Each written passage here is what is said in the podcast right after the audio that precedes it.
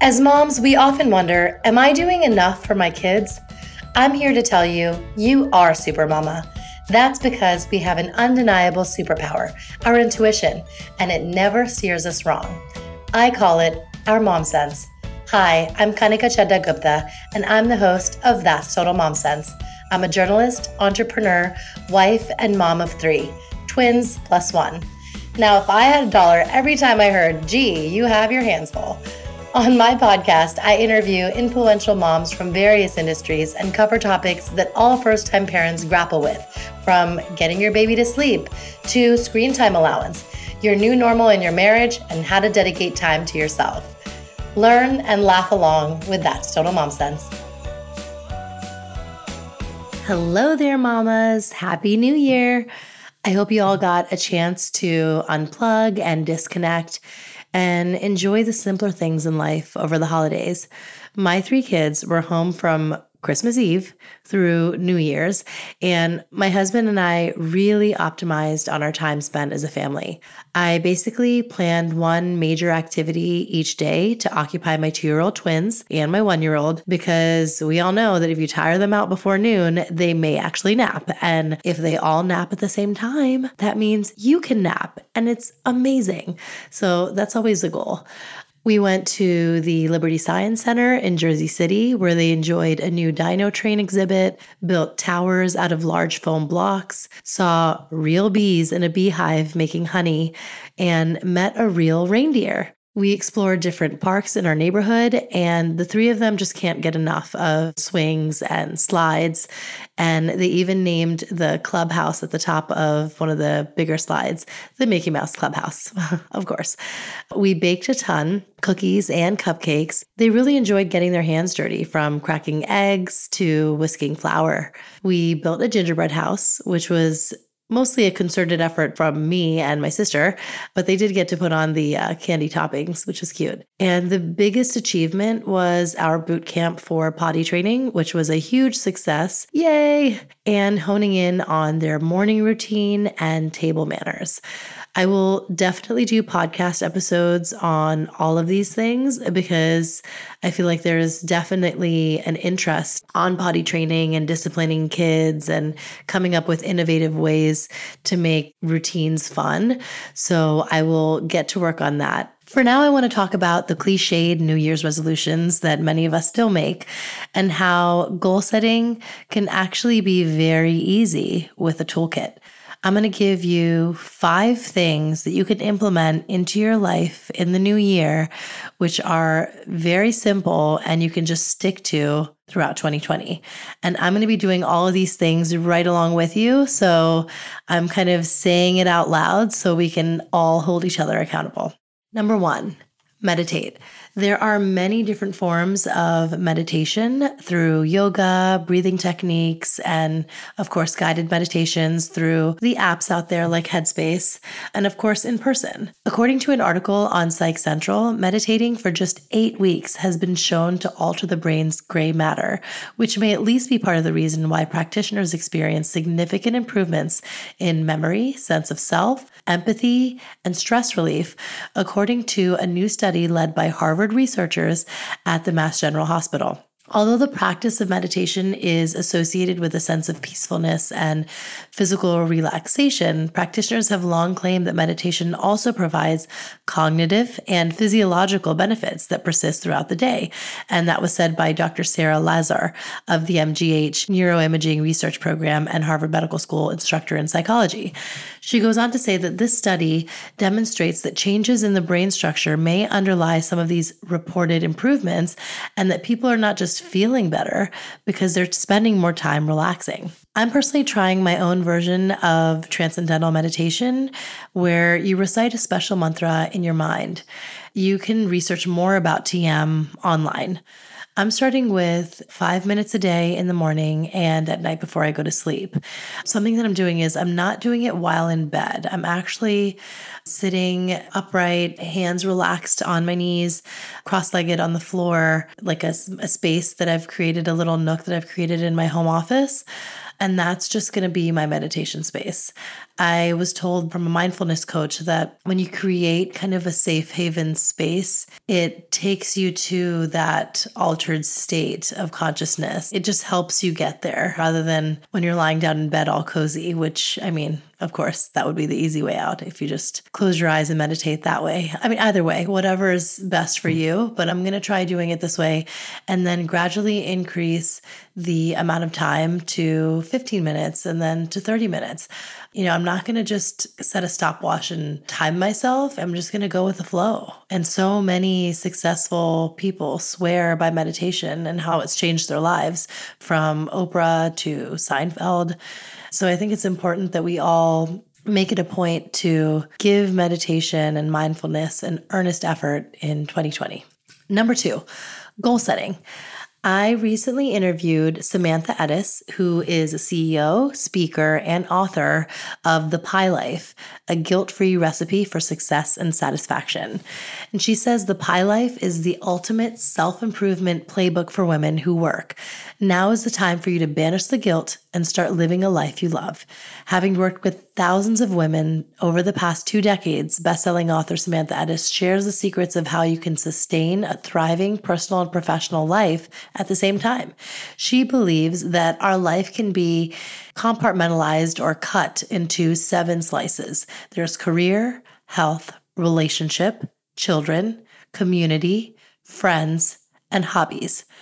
And something that I'm going to do is write down one goal I have for each of these slices every month and strive for it. I think vocalizing a goal is great, but writing it down almost solidifies it. And if you want to even stick a post it note or a graphic or something on a vision board that you look at often, even better. You want it to just seep into your subconscious and have it be something that you really are striving for. She explains that we can never truly have a work life balance because that would mean that each slice is equal. And that's not possible because we have to adapt to our circumstances. For instance, if you have a newborn, your children's slice is going to take up most of your time and energy. But when you have a five year old, you can be a little bit more hands off because you're out of the weeds and you can take time to make strides in your career. I bought this uh, planner, the Passion Planner, as a journal, and I'm using that to document my notes and my goals. And I already have the five minute journal, which I'm sure many of you have heard of. And it's more of a gratitude journal. So I'm writing notes in that too. And that's more at night as a ritual where I'm just writing quick phrases and notes about what I'm grateful for, especially having my family and friends and health. Those are really the components of happiness. And sometimes, you know, you just have to take a step back and look at your life and think, wow, I have all of these things things, I'm winning. And one more thing that I'm writing in my journal, in addition to gratitude, is personal affirmations. You know, sometimes we look for validation extrinsically, whether it's on Instagram or Facebook. You want that like, you want that follow, you want that like, ooh, you look so beautiful, you know, from whomever, like some high school friend you don't even talk to anymore. I don't know why we seek that validation. More importantly, we should be giving it to ourselves. You should be your best friend. Do you like hanging out with yourself? Be that, become that this year. I wrote down a validation recently after my potty training win with my kids. It's a big deal. It takes some time, you know, at least a month to get it really, have it really sink in. The way that I approached it got them to follow through and got them to be excited about it. I was like, hell yes, that was all me. So good job, mom. You get a gold star. I feel like it's fine and welcome to um, give yourself that credit when it's due. I also want to share an article I read by Zaina Muna. She is part of a tribe that I belong to called Hey Mama, and she is the business development director of I Fund Women, and it's a crowdfunding platform for female entrepreneurs. She says to set SMART goals, and SMART being an acronym, S stands for specific, M for measurable, A for achievable, R for relevant, and T for time bound. I'm going to say that again SMART, specific, measurable, achievable, relevant time bound goals. And she says that that's something crucial that you should be doing when you're creating effective goals and milestones. Each goal that you set for yourself needs to account for each one of these criteria. She gives a great example. She says, if you wanted to have a bigger social media presence and that's your goal, that is not technically smart. A smart goal would be I want to grow my Instagram account specific by 2,000 followers, measurable, by posting more frequently and engaging with new accounts, achievable, because my ideal client mainly uses Instagram, relevant, over the course of one year. Time bound. Look how brilliant that is. And so when you write that out, as your goal that you have stuck on your post it note or on your vision board, it's even more in your face and attainable because it's like, okay, aiming to get these 2,000 followers by X date, and you can do it. You can definitely do it. Number three, drink more water. So, we all know the body is nearly 70% water, give or take, and you're constantly losing water from your body from, you know, sweat and urination and all of that. And to prevent dehydration, we need to drink adequate amounts of water. But there are many different opinions on how much water we should be drinking every day. Health authorities commonly recommend eight eight ounce glasses, which equals about two liters or half a gallon.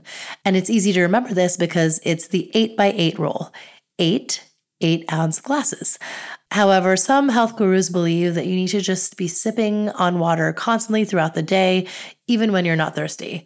I feel just do whatever works for you. What I'm gonna do is I have a three liter jug that I fill up, and I'm gonna aim to finish that jug every day.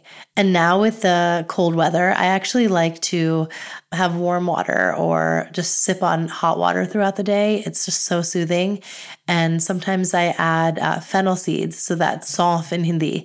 It's um, a natural mouth freshener, and it's got this like really yummy minty taste. If you're a fan of masala chai, it you know I put saunf or fennel seeds in my chai, but I don't feel like making chai all day. And I know that, you know, caffeine intake has its cons as well. So I just throw in the fennel seeds in my hot water and I love it. It's just so, so cozy.